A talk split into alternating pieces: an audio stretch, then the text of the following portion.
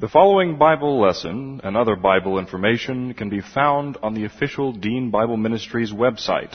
That's found at w w w dot dean bible dot org. That's w w w dot dean bible dot org. Doctor Dean is the pastor of West Houston Bible Church. And now, here's Doctor Dean with the Bible lesson.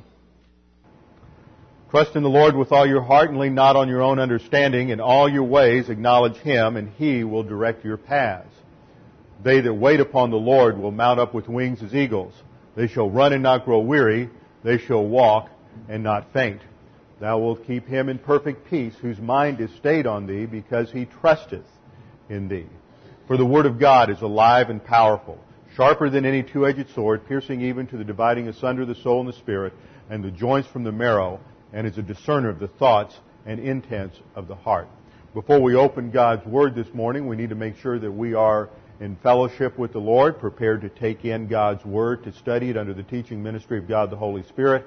We do that through the private use of First John one nine, when we confess, which means to admit or acknowledge our sins to God, then He instantly forgives us. We're restored to fellowship. We recover the filling of the Holy Spirit so that we can then take in the Word this morning. So let's begin with a few moments of silent prayer before we pray.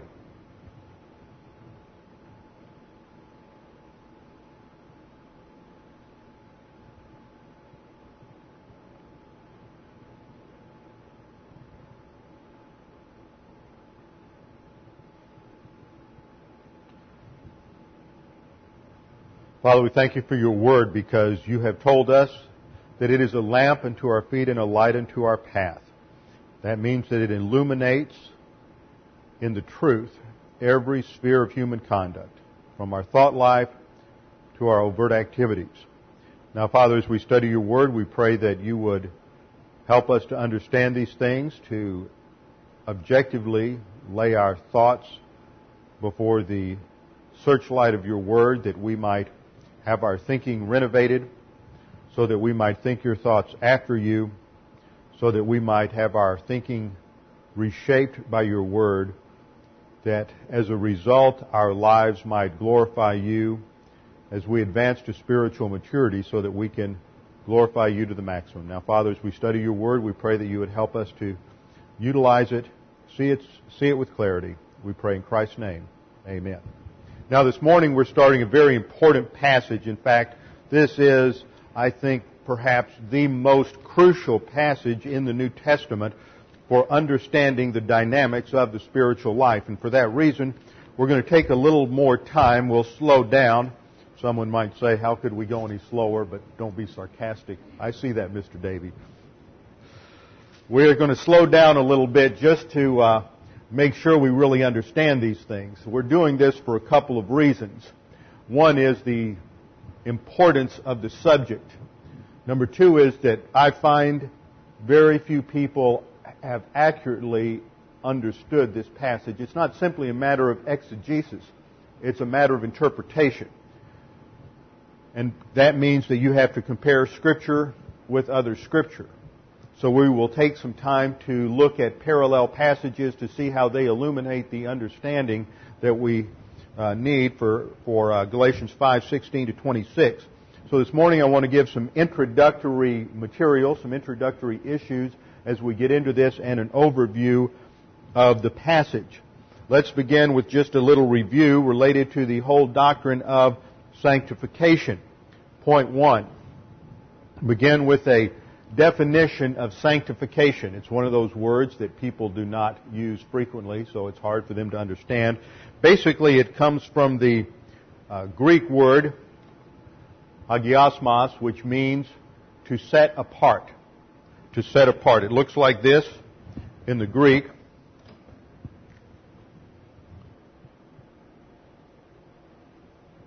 has a rough breathing mark, so that's translated or with an H. H A G, should be an omicron, H E G I O S M O S, hagiosmos. It means to set apart. Now, when most people think about this word, it's they think about its older translation, to become holy. But holy is one of those words in English that has been bandied about and utilized so much in religious conversation that most people don't have a clue what it means, yet they feel good when they use it. So we are going to studiously avoid that word. It's an old King James word and usually doesn't mean a lot to people. In fact, most people want to imp- impart into the meaning of that word the idea of moral purity. Well, if we go back to a little Old Testament understanding of the whole concept of sanctification, the Old Testament word is kadosh. Now, the that's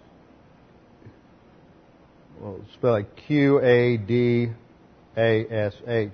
Now, if you take that and you add the uh, masculine ending to that to make it a masculine noun, or the feminine ending to make it a feminine noun, it referred to temple prostitutes in the worship of the Baalim, the Baal gods of the Canaanites.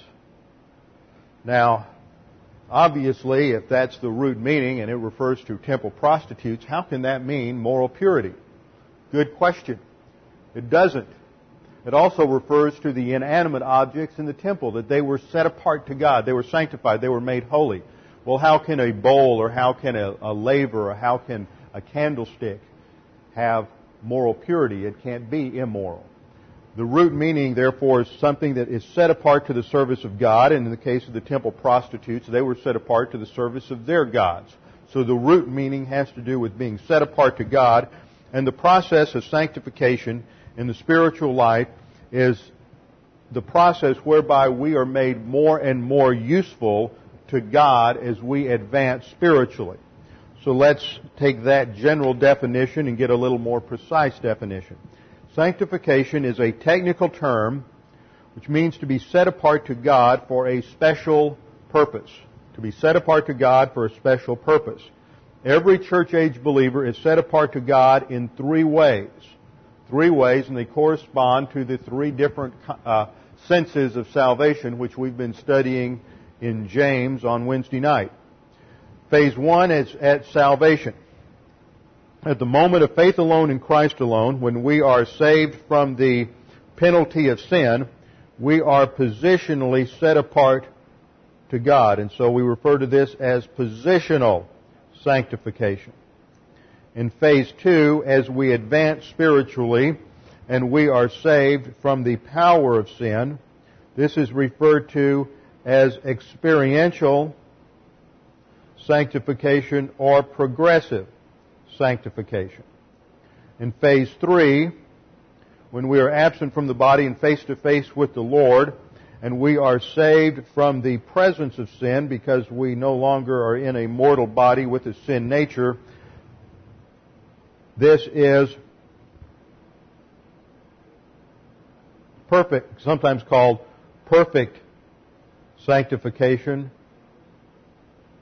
or completed sanctification. Different terms like that are used to to develop the, the third category of glorification, or ultimate sanctification is another word. Perfect, mature, or ultimate sanctification, because we are no longer uh, no longer have a sin nature. So there are three different phases, and the one that we're concerned about in this study is experiential or progressive sanctification, because in essence this is referring to the dynamics of the Christian life. In other words, how do we grow? That's a very important question. What are the mechanics by which the believer moves from spiritual infancy to spiritual maturity? Now, you would think that after two thousand years of church history and two thousand years of Christians studying the Bible, that there would be some clarity in the answer to that question. And it's amazing how little clarity there is. There are about six different models of sanctification. And what I mean by a model is just a basic overview, a basic methodology of how the believer advances. There's a Wesleyan model, that, of course, is related to method. The Methodist view. There is a Reformed model. That's the model that's related to covenant theology that came out of Calvinism. There is a holiness model. That's very similar to the Wesleyan model. And then there is also a Pentecostal model. And then there is a mystical model, which is you'll find mostly in Roman Catholic churches. And then a few years ago, there was a very excellent book for understanding sanctification that was published called Five Views of Sanctification. What the writer did was he took a theologian from each camp, and they wrote a defense of their view of the spiritual life, and then it was critiqued by representatives from the other four views. And the final view in that particular book was called the Augustinian-dispensational view of sanctification, and was written by John Walbert, Doctor Walbert, who is now Chancellor of Dallas Seminary. And in that, he basically articulated the view of the spiritual life that we hold. And one of the things that set that view apart from all of the other views is there was a basis for understanding the difference between morality and spirituality. One thing that became very clear in evaluating the other models of sanctification is that they all tend to identify spirituality with morality. Now, this is a key principle to remember. Anything that the unbeliever can do is not spirituality. Because the spiritual life in the church age, as it is outlined in Galatians five, Ephesians five, and Romans six through eight, is uniquely a product of God the Holy Spirit. That changes the whole dynamic. That means that whatever we do in the spiritual life, we can't evaluate it simply on the basis of how moral or ethical we are, because the sin nature itself can produce a lot of religious activity. The sin nature can produce a lot of morality under the category of human good. So we have to have a method, some means to distinguish what we're doing in our life, whether it's just the product of the flesh, the sin nature, or whether it is the product of the Holy Spirit. Now, you would think that that would have occurred to a few people over two thousand years, and it's amazing how it hasn't. And it's amazing to me how so many pastors and theologians hide behind such vague generalities and simply repeat what the Scripture says without really analyzing what the Scripture says.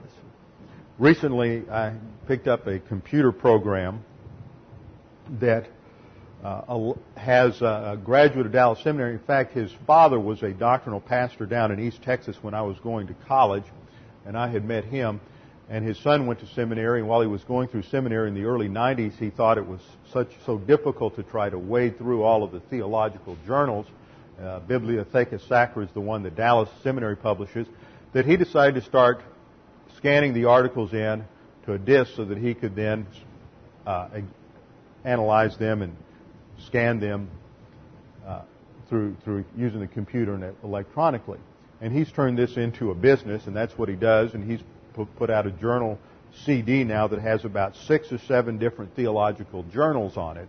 And in just a matter of seconds, you can type in a scripture reference, or you can type in a subject like filling with, filling of the Spirit, or baptism of the Spirit, or indwelling of the Spirit, sanctification, and pick a term, which I did this last week, and punch the button, hit the return key, and in ten seconds you'll have a list of every article in these journals that cover as much as forty-five years of, of theological articles, and you'll get everything that's been written on that subject, and then you just click on that article, and it'll go directly to the place in that article where that term has been discussed. So I spent some twenty-five or thirty hours probably this last week scanning through these various articles and discussions to see if I could get a little light shed on the subject. And I was amazed how little light there was on the subject. When we come to our verse, let's stop and take a little overview here. Verse sixteen says, "But I say, walk by means of the Spirit, and you will not carry out the desire of the flesh." Now, if you're interacting at all with what the text says, the first thing you ought to ask is, what exactly does it mean to walk by the Spirit, and how do you do that? And I'm amazed at how few people even ask the question. It's sort of assumed that we know how to do that, and that that is something rel- related to just morality. So we need to review some of these things and the role of the Spirit in the believer's life. So as we're looking at the doctrine of sanctification, we looked at point one, which was a definition.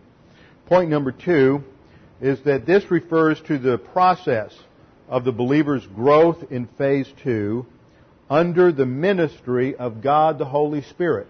In the church age, this is the process of the believer's growth in phase two under the ministry of God the Holy Spirit. Now we must remember that the ministry of God the Holy Spirit in the church age, the age in which we're living, is unique. Never before in human history has so much been given to the everyday, ordinary believer. Every single believer in this church age has been the recipient of different ministries from God the Holy Spirit. Now, regeneration and efficacious grace were available in the Old Testament, but the other ministries were not available in the Old Testament. They are unique to the New Testament, and so that tells us up front that the, our relationship to God the Holy Spirit is crucial in this church age, crucial to our growth spiritually. It's not just learning doctrine. It's not just doing certain activities overtly or even thinking certain thoughts inwardly, as much it is, as it is something that is empowered and motivated by a right relationship with God the Holy Spirit. So we must evaluate this, and before we do, we, we need to review these ministries of God the Holy Spirit to the believer in this age. Now, if you're teaching downstairs with the kids, I had a friend of mine back in Houston who used the acronym IRFBIS to remember the ministries of God the Holy Spirit, so you can teach the kids about IRFBIS. The first is efficacious grace. Efficacious grace is a ministry of God the Holy Spirit to the believer at the moment of salvation. And let's read a definition. This is a specific ministry of God the Holy Spirit who acknowledges the faith of the unbeliever and transforms the faith of that spiritually dead person into something effective for salvation. Remember, we are not saved because of our faith. We are saved through faith. Scripture makes that very clear. In the Greek of Ephesians two, eight, and nine, we read, "For by grace you have been saved through faith." It's the preposition dia plus the genitive of pistis. The genitive means through. Dia plus the genitive means through. If it was in the accusative case, it would mean because. God the Holy Spirit is very precise. We are not saved because we believe. That would make, that would put the location of the merit on us, because we were smart enough to believe. We were wise enough to believe. But when it is through faith, faith is simply the means of appropriating salvation, and it puts all of the mer- merit in the object of faith, which is the work of the Lord Jesus Christ on the cross. So we are not saved through faith, we are saved because of faith. Now, every single human being since Adam's fall has been born dichotomous. This means that he is composed of two parts. He has a soul and he has a body. The soul is comprised of his self-consciousness, mentality, emotion, conscience, and volition. And then he has a physical body. But he cannot have a relationship with God because he is minus a human spirit. He lacks the human spirit, which is that immaterial part of our nature which allows us to have fellowship with God, rapport with God, and to understand spiritual things. Only at regeneration, and that's why it is called regeneration or rebirth, do we receive a human spirit. Adam was originally created trichotomous with a body, soul, and spirit, but when he disobeyed God and ate from the fruit of the tree of the knowledge of good and evil, he died spiritually. When God said, "Thou shalt certainly die at the moment you eat from the from the fruit," he lost his human spirit, So he was separated from God and could no longer have a relationship with God, so that when God came to walk in the garden, as he did every day, and to teach Adam and the woman about uh, the creation, they ran and hid because they could no longer have a relationship with God. So regeneration, God the Holy Spirit imparts to us a human spirit. But because as an unbeliever we lack that, nothing we do, we lack the perfect righteousness of God, nothing we do can can um, gain favor with God. So when we exercise faith in the gospel, which is believe on the Lord Jesus Christ and you shall be saved, at that instant God, the Holy Spirit, takes that faith and He transforms it into something that is effective or efficacious for salvation. He makes it possible because what we do has no value in and of itself. He makes it effective. So that's efficacious grace. That's the E. The R is regeneration, which we've already covered to some degree, that at the instant of faith, simultaneously with His work of efficacious grace, God the Holy Spirit creates and imparts to us a human spirit. A human spirit. So regeneration is defined as spiritual birth or being born again. At that moment, we pass from spiritual death to spiritual life. And at the same instant that that human spirit is imparted to us, God the Father imputes to it His very own life, eternal life, so that we have eternal life as a possession that can never be lost.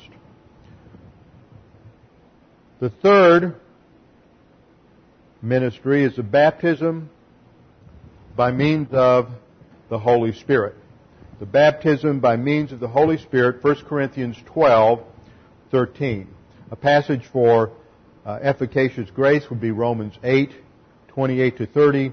A passage for regeneration would be John three, three through seven, and Titus three, five. A passage for the baptism of the Holy Spirit is First Corinthians twelve thirteen. This occurs at the, also at the instant of salvation. And at that instant, every believer is identified with Christ in His death, burial, and resurrection. At the moment of faith alone in Christ alone, God the Holy Spirit identifies us. That is the significance of baptism. The literal meaning of baptism is to dip, plunge, or immerse, but its significance is identification.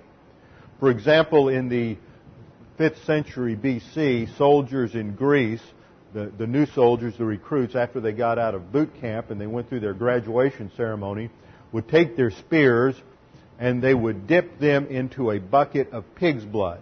This identified the spears with blood. They had never been used in combat, and identified them with, with blood and with violence, because that was their purpose. So the meaning, the significance of baptism is identification. And at that instant of salvation, God the Holy Spirit identifies us with the death, burial, and resurrection of Jesus Christ, which is referred to as positional truth. And we enter into an eternal union with Christ. He places us into Christ, into His body. That's the significance of baptism of the Holy Spirit. And at that instant, we are created a new spiritual species.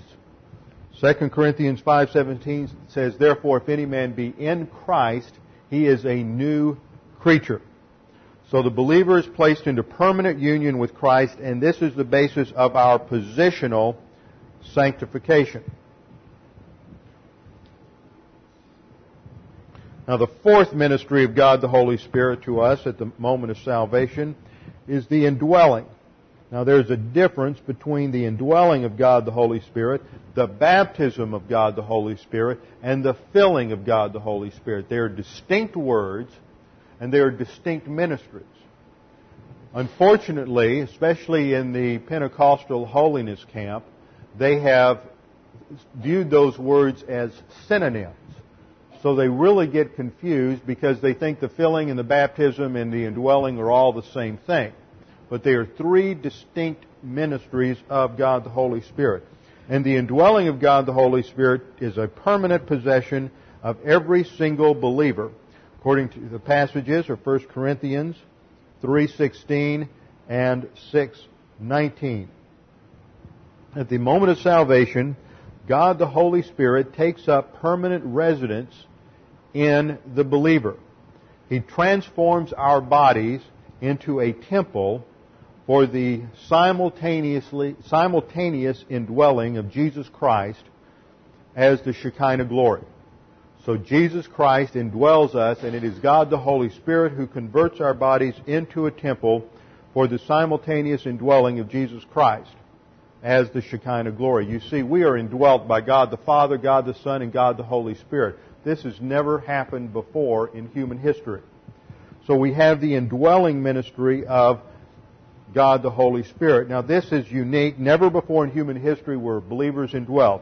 In the Old Testament, I describe that ministry under the term endowment because it was a temporary ministry and it was not for the same purpose as the indwelling today or the filling today. The indwelling of the, of the Holy Spirit today is related to the indwelling of Jesus Christ, and the filling of the Holy Spirit is related to living the spiritual life. In the Old Testament, the spiritual life was not based on a relationship with God the Holy Spirit because they did not have a relationship with God the Holy Spirit. Only a very few people, less than a hundred, in all of the Old Testament were endued by God the Holy Spirit. And it was always related to their job or their function in terms of theocratic leadership. The Old Testament economy, in the age of Israel, they were a theocracy. God was the king of Israel. Even David, when he say, says in the Psalms, when my Lord, when the Lord said to my Lord. Now, obviously, he's referring to the Trinity, God the Son speaking to God the Father. But when he says, when the Lord said to my Lord, he's indicating that he is under an authority. Well, David was the king of Israel. Who's he under? The only one that he is under is God, who is the King of Israel. So you had kings, prophets, priests, and various other administrators who at different times were endued with God the Holy Spirit, and it could be lost. And it was a ministry that was designed to give them wisdom and skill in their arena of leadership. The best illustration is the temple and tabernacle craftsmen. The goldsmiths, the silversmiths, the jewelers, the carpenters who were building the, the furniture for the temple and the tabernacle were endued with God the Holy Spirit. It didn't have anything to do with a what we would call a spiritual function, but to give them wisdom, and the same word is used there. It's the Hebrew word chokhmah. This H O C H M A H.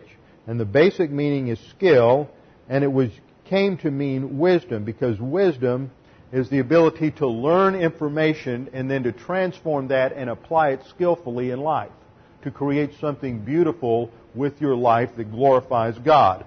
But its root meaning is skill, and you see that in the work of the craftsmen, the jewelers, the silversmiths, the goldsmiths that worked on the on the tabernacle and temple. So you have uh, Chokhmah's skill, and the endowment was simply to give them that skill. The same thing with the rulers and the leaders, prophets and priests, under prophets under the ministry of, of inspiration. So in the Old Testament, it was a temporary ministry of God the Holy Spirit. In the New Testament, it's permanent. No believer can lose the indwelling of God the Holy Spirit. It is a permanent possession. However, this is contrasted with the filling ministry of God the Holy Spirit, which is found and mandated in Ephesians five eighteen. And because it is an imperative mood there for plerao, that means either you will or you will not be filled. Now, you are always indwelt, but you may or may not be filled, and that the filling ministry of God the Holy Spirit, therefore, is going to be related to your volition, because whenever you have an imperative, that is something that is directed to your volition, and you can either apply it or not apply it. You can either obey or disobey. So Ephesians five eighteen relates to the filling ministry of God the Holy Spirit and the Holy Spirit here. This is the ministry of the Holy Spirit as power for the spiritual life, specifically related to the learning, the retention, and the recall and application of Bible doctrine. So the, you see there the two sources of power in living the spiritual life in the church age relate to the filling of the Holy Spirit as one and Bible doctrine second.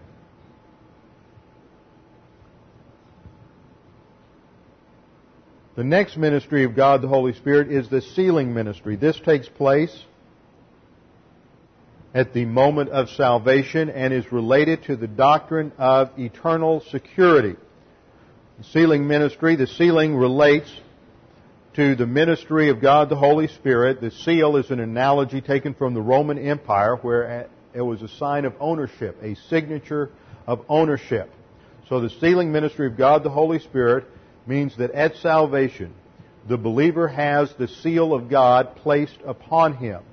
This is a signature guarantee, which means that he can never lose his salvation because he is in Christ. We see this in Ephesians chapter one, verse thirteen. In him you also, after listening to the message of truth, the gospel of your salvation, having also believed, you were sealed at the moment of belief, in him with the Holy Spirit of promise. This is also mentioned in Ephesians chapter four, verse thirty. So the sealing ministry of God the Holy Spirit. And last but not least, we have the distribution of spiritual gifts at the moment of salvation. Every believer in Jesus Christ is given at least one spiritual gift. Do not confuse the spiritual gifts with natural abilities or natural talents. Remember, there are a lot of people who have natural abilities to teach. There are people who have natural abilities to help other people, natural abilities of administration. But these are specifically related to the ministry of God the Holy Spirit to be used in the ministry of the local church. So that means that their development and use is going to be related to your advance to spiritual maturity. Okay, now that is a brief review for us of the unique ministries of God the Holy Spirit to the believer in the church age. Now let's stop and look at get an overview of the passage as we continue our introduction. Let me read this passage. You have an initial mandate given in verse sixteen.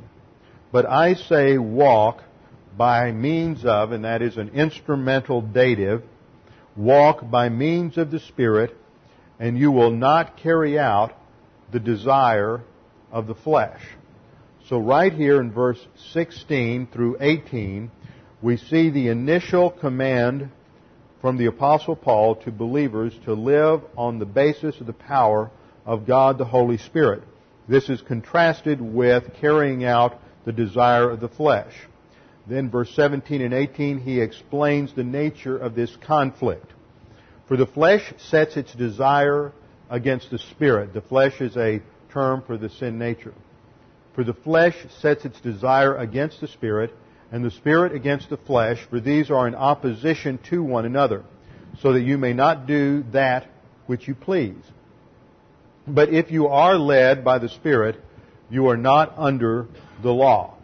Now that's the basis for the conflict which we have in the spiritual life, that we have to overcome if we're going to advance spiritually.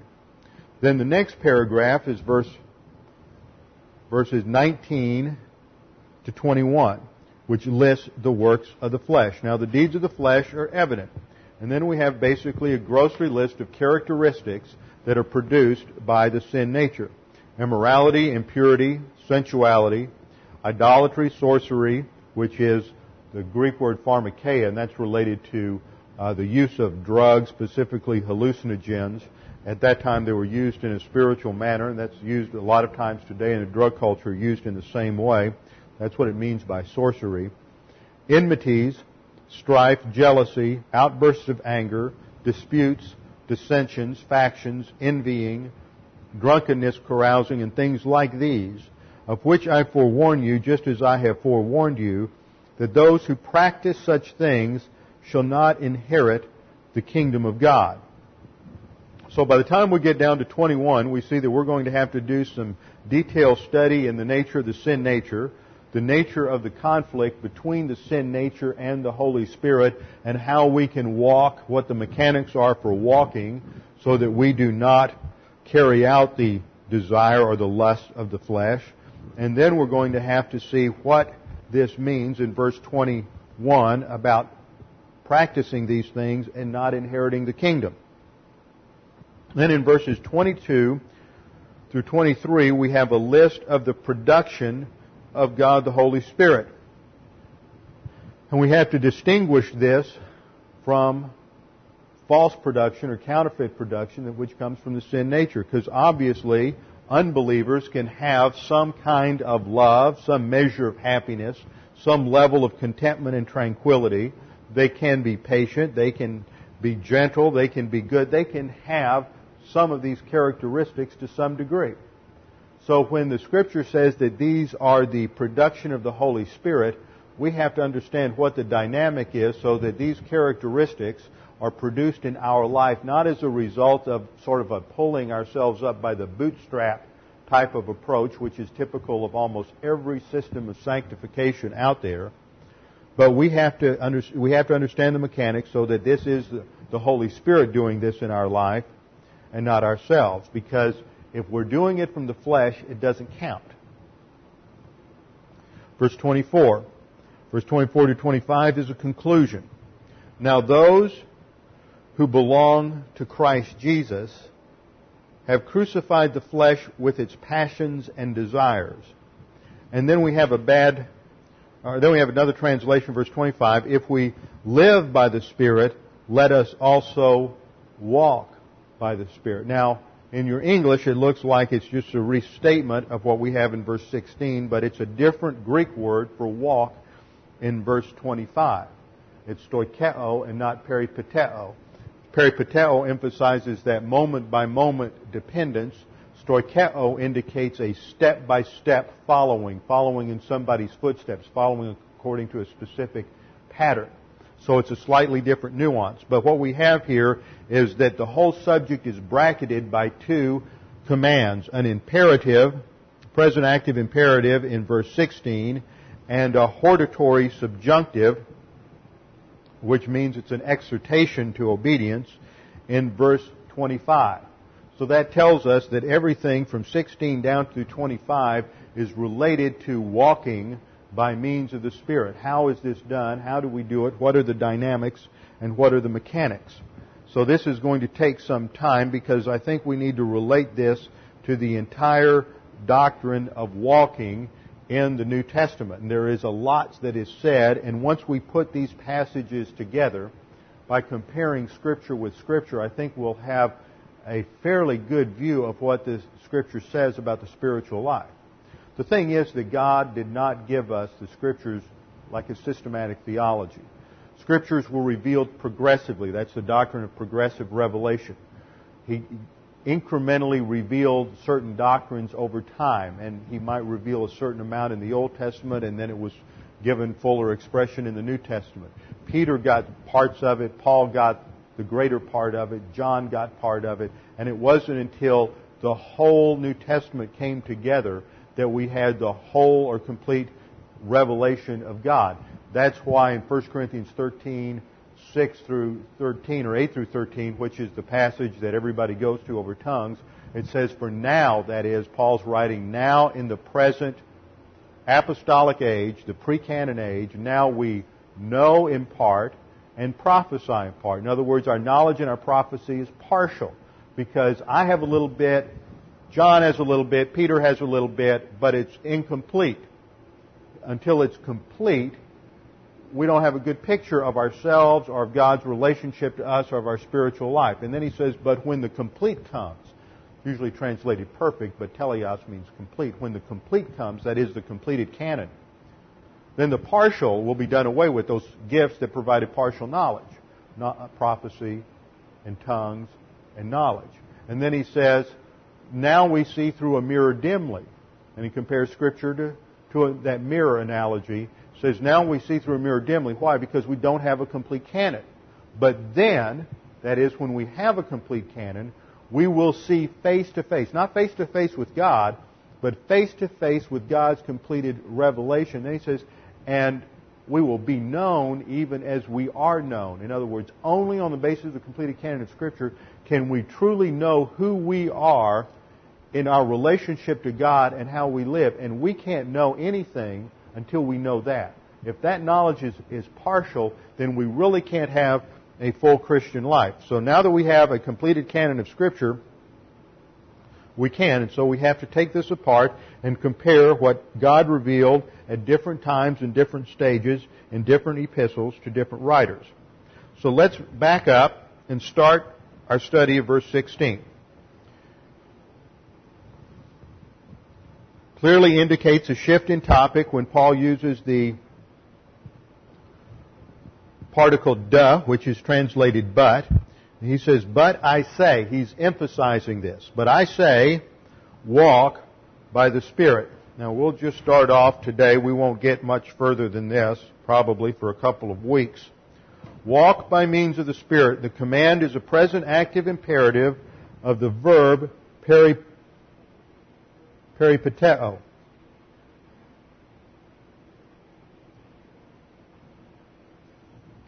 P E R I P A T E O, which is your standard word for walking. In fact, in uh, fifth century B C, when Socrates was teaching, his followers were called peripatetics, because he used to, it wasn't like a classroom today where you sat down and a lecturer came up in front of the class and lectured for an hour. Socrates would take his students and they just walked around town and they talked about whatever uh, came before their eyes, and they related to to um, uh, philosophy, and they talked about these events in detail. So they were called the peripatetics because they walked around town.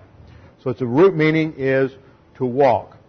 Now, we have to analyze it syntactically. When you have a present imperative, an imperative is the mood of command. This is a mandate for the spiritual life. Present tense is usually continual action, but when you have the combination of a present tense and an imperative mood, it looks at the action as continuing, and the present imperative, as opposed to the aorist imperative, is used for general principles related to the spiritual life. General principles related to the spiritual life, specifically for habits or behavior patterns that should characterize our life. So the present imperative emphasizes this as a habit or a behavior pattern that should characterize our life. The active voice means that you and I, each believer, is the one who performs the action. The Holy Spirit does not do this for us. He does not override our volition. God always respects our volition, and God never makes us conform. So we have to make the decision as to whether or not we are going to walk by means of the Spirit. That is up to us. It means that the ultimate issue is a volitional issue. The thrust of the, of the mandate is ingressive, progressive. That means we are to begin doing it and to continue doing it and make it a customary pattern in our life. Now, we are to walk, and we'll come back and discuss what that means. To walk, it is used as a metaphor, basically, for living life, for the conduct of one's life. We are to conduct our lives by means of the Spirit. And this is the dative case of pneuma. P N E U M A. Pneuma is the standard word for the Holy Spirit, and here it does not have the modifier hagios for holy, but we know from the context that Paul is talking about the Holy Spirit and not the human spirit. Now, this is a dative of means, or an instrumental dative. There's been a lot of discussion about this category of the dative. Now, there are some people who teach with an eight, Greek with an eight case system, in which case it would just be an instrumental data, uh, instrumental case. But I teach with a five-case system. It's basically what I was taught at, at seminary, and there's very little practical difference between the two. But we have to talk about this because there's a lot of confusion related to this. You'll have some people say this is a, a, a dative of personal agency because the Holy Spirit, after all, is a person. So therefore, it can't be impersonal means or instrument. It must be person because obviously it's a person per, who, who does this. But remember, in this construction, who's the subject of the verb? It's you. You're the one performing the action, not the Holy Spirit. So you're the person involved. The, if you have personal agency, personal agency only occurs when you have a perfect passive verb. Because agency means that the agent is the one who performs the action. Agent performs the action. But when you are walking by means of the Spirit, it is not the Spirit that's performing the action. You are performing the action. You see what's happened in the last fifteen years or so with the advent of computers. You can get out there. In fact, there's a website that Tufts University has that you can go to, and you can do a word search, take a word like peripateo, and in about thirty seconds you can go out on their website and you can search every piece of ancient classical Greek literature and come up with a list of every single time this word was used in classical Greek literature. And you can do all kinds of further grammatical and syntactical ana- analyses on that word in a matter of seconds. Now, these are the kinds of things that in a, a generation or two ago, men would dedicate their entire life to investigating, and then at the end of their life, they would write a doctoral dissertation. And now you can generate this kind of study in about fifteen seconds. The result of that is a lot of earlier conceptions about Greek syntax have been refined in the last fifteen or twenty years. And things that I was taught were true when I was a student in seminary twenty years ago have been refined and have discovered that that's not exactly true, that there are many exceptions to some of those rules. And in fact, some of those rules are just plain, were just plain wrong. And so it's very important today for people to keep abreast of some of these studies so that they are not making some fundamental errors in the Greek. But in an earlier generation, about fifty years ago, one of the major battles between fundamentalists and liberals was over the personhood of God the Holy Spirit, whether the Holy Spirit was an impersonal force or whether He was a distinct person in the Godhead. And, of course, those who were conservatives and believed the Bible advocated the personhood of God the Holy Spirit. And so people like that tend to have a knee-jerk reaction that if you're saying this is impersonal means, they're saying, no, no, no, God the Holy Spirit is a person, and so because of that, it is personal agency. Now, I'm belaboring this because it's still taught today, and, and I had professors in seminary who didn't understand it. We're not talking about, when we talk about personal agency and impersonal means, we're talking about grammatical categories. Grammatical categories. And a grammatical term does not mean that, that the person who's viewed as the agent or the means is a person or not. That's not the issue. It is simply a grammatical terminology. So the person is, is the agent with a passive verb that performs the action. So means views that person, whether it's a, a person or an in, a person or an impersonal object, it views them as the means to achieving something. For example, a child could say that that God disciplined me by means of my parents. The parents are the instrument God uses to discipline the child. That does not mean the parents are impersonal or not persons. It means that they are used grammatically in that sentence as an impersonal means. That's all that that means. Now, for those of you who got lost there, the bottom line is that the Holy Spirit then is the means by which this, the walk, the life, the conduct of the believer is advanced. He is the means. We are to walk by means of God the Holy Spirit. Now, if you get a little older, Sometimes you have hip trouble or knee trouble and you have to walk by means of a walker. Well, the walker that we're using in the spiritual life is God the Holy Spirit. We, it emphasizes dependency upon God the Holy Spirit as opposed to the flesh. So now we're going to stop and we're going to start taking apart the doctrine of walking in the New Testament. The doctrine of walking. Point number one, we need to look at the words involved. This is a brief lexical study. The first word we've already looked at, which is the verb peripateo. Peripateo is usually used of a forward step-by-step motion. If you think about it, when you're first learning, if you're a baby, you have to think about each step. You have to focus. Only as time progresses do you get to the point where you don't have to think so much about it. But if you ever have any sort of a major injury and you have to learn how to walk again, you realize how much effort and concentration, muscle control, goes into walking. And we can take that by analogy into the spiritual life, that at the very beginning there has to be a lot of concentration and a lot of focus on just who you're depending on in this thing called the spiritual life, whether you're depending on yourself or whether you're depending on God the Holy Spirit. So peripateo emphasizes that forward step-by-step motion, and it's used metaphorically to represent the entire panorama of a person's life, both their thought life and overt activity. The second word that's used is the word stoikeo.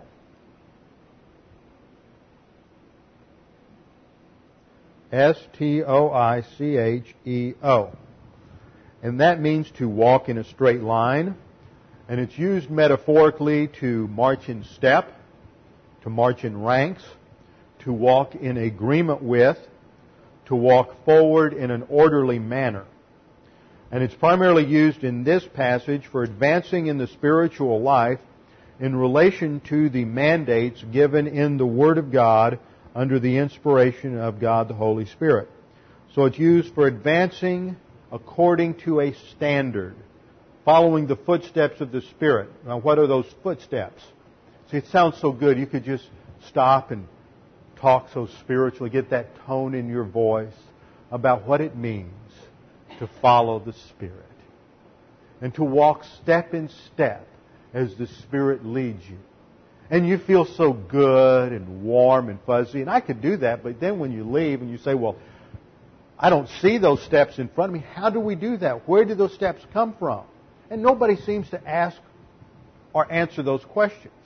And the steps are the mandates of Scripture. That God the Holy Spirit specifically lays out a track down which we are to walk. And that track is spelled out specifically for us and all the mandates and prohibitions of the New Testament. Third word that is used for walking is also used in Galatians, and we saw it back in Galatians two fourteen, and that is orthopedeo, from which we get our word orthopedics. And it means to set something straight, to walk straight. There it was used in a negative sense because Paul was challenging Peter because he was no longer walking a straight course because he had caved in to the gospel of legalism. And so he was no longer walking a straight path. And then the fourth word is a very general word that is used. We've seen it a lot. I haven't mentioned it much in uh, John. Peruo, P O R E U O, and it means to walk about, to journey, to travel. Uh, usually it's used in the Gospels of Jesus' journeys or travel from Galilee down to Jerusalem. Sometimes it's used in the sense of going about one's daily activities. These are the four basic words used for walking in the New Testament. Now we'll just see a brief overview of why walking is crucial. Walking in the New Testament, we are told in Romans six four that we are to walk in newness of life. Walk in newness of life. Romans eight four, walk according to the norm of the Holy Spirit and not the flesh. So we'll have to evaluate that passage a little bit. Walk in honesty, Romans thirteen thirteen. Walk by means of faith and not by means of sight, Second Corinthians five seven. That's the faith rest drill. That means when the Word of God is more real to you than what you feel, what you experience, what you see, that's when you're operating on faith. Walk in the sphere of good works, Ephesians two ten. We are to walk in love in Ephesians five two. We're to walk in wisdom in Colossians four five. We're to walk in truth, Second John four. We are walking according to the norm of divine mandates in Second John six. And in Ephesians five eight, we are to walk in the light. Negatively, we are not to walk according to the standards of the sin nature, Romans eight four. Not according to the standards of the sin nature in Romans eight four. Not according to the standard of men, First Corinthians three three. Not in craftiness, Second Corinthians four two. Not by sight, Second Corinthians five seven, not in the emptiness of the mind, Ephesians four seventeen, and not in a disorderly manner, Second Thessalonians three six. Let me go over those again for those of you who are writing furiously. Walk in newness of life, Romans six four. Walk according to the norm of the Spirit and not the flesh, Romans eight four. Walk in honesty, Romans thirteen thirteen. Walk by means of faith, Second Corinthians five seven. Walk in the sphere of good works, Ephesians two ten. Walk in love, Ephesians five two. Walk in wisdom, Colossians four five. Walk in truth, Second John four. Walk according to the norm of divine mandate, Second John six. Walk in the light, Ephesians five eight.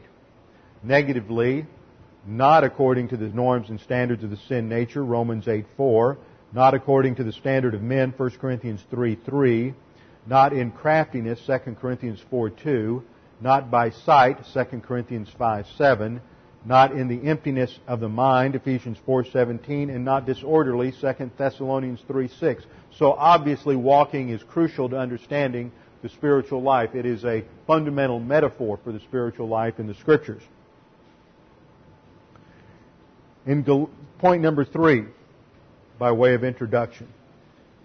In Galatians five sixteen, walking by means of the Spirit is contrasted with carrying out the desire of the flesh. So there's obviously a battle going on. We're either walking by means of the Spirit or we're carrying out the desires of the flesh. The sin nature. So it's going to be the Holy Spirit versus the sin nature. Point number four. In Galatians two twenty, the Christian life is said to be lived by faith. Galatians two twenty, Paul says, the Christian life which is lived by faith is contrasted with the Galatian attempt to live the Christian life by means of the flesh in Galatians three three. Galatians three three says, did you begun by, begin by the Spirit, or are you now trying to be matured by the sin nature? So there we see, obviously, the sin nature can counterfeit or produce a pseudo-spirituality. So Galatians two twenty contrasts the spiritual life based on faith with that living in the flesh. The conclusion from all of this is that we have two options, two absolute states. Now, that's fundamental to understand because there are many people who think that you can be a little spiritual and a little carnal. There are many people who think that as you're a young believer, you're partially living by faith and partially living by law. You know, that you, this is all progressive and, and middle of the road. And we need to understand why this isn't true. Throughout here we see these contrasts in Galatians, grace or law, faith or the flesh, the Holy Spirit. So we can, the Holy Spirit or the flesh. So we can draw circles around these two opposites and say that walking by means of the Holy Spirit on the basis of the faith rest drill, operating on grace, is all synonymous. And then there is another state that is based on the law, related to the sin nature. So there, because it's based on the law, it's obviously very moral. It's uh, carrying out the desire of the flesh, carrying out the sin na- deeds of the sin nature. All of this relates to this other category. So it's clear from the whole structure of Galatians that Paul is talking about two spheres of operation. We're either operating in one or the other. And we'll come back next time and we will see that Paul in Ephesians and John in First John uses a different set of terminology, darkness versus light. Because one of the important questions, one of the key questions, in fact, I had a seminary guy call me.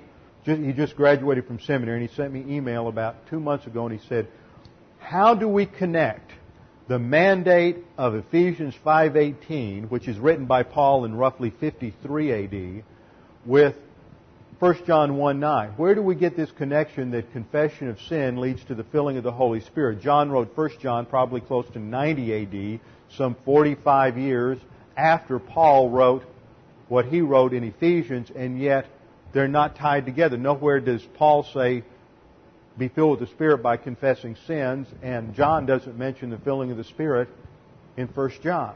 So how do we connect these two passages together? And that's an important question which we'll answer next time, with our heads bowed and our eyes closed. Father, we thank You for the clarity of Your Word and how, as we compare Scripture with Scripture, we do indeed see the truth more profoundly. And Father, we pray that as we continue this study of walking, that it will challenge each of us in our spiritual life to be more precise and more focused on this wonderful spiritual life that You have given us. Now, Father, we pray that if there's anyone here this morning who is without hope and without faith and without eternal life, that now would be an opportunity when they would come face to face with the issue of their eternal destiny. Scripture says that the issue is one, that is faith. Believe on the Lord Jesus Christ and you will be saved. It doesn't involve moral reformation of the life. It doesn't involve church membership. It doesn't involve giving money. It doesn't involve anything other than your relationship with Christ, which is determined by whether or not you accept Him as your Savior, and that is done by simply believing that He died on the cross for your sins. So, Father, we pray that if there's anyone here like that, that they would take the time to simply pray to You, Father, I believe Christ died on the cross for my sins, and that's all that is necessary. So, Father, now we commit this time to You for Your honor and glory. In Jesus' name, amen.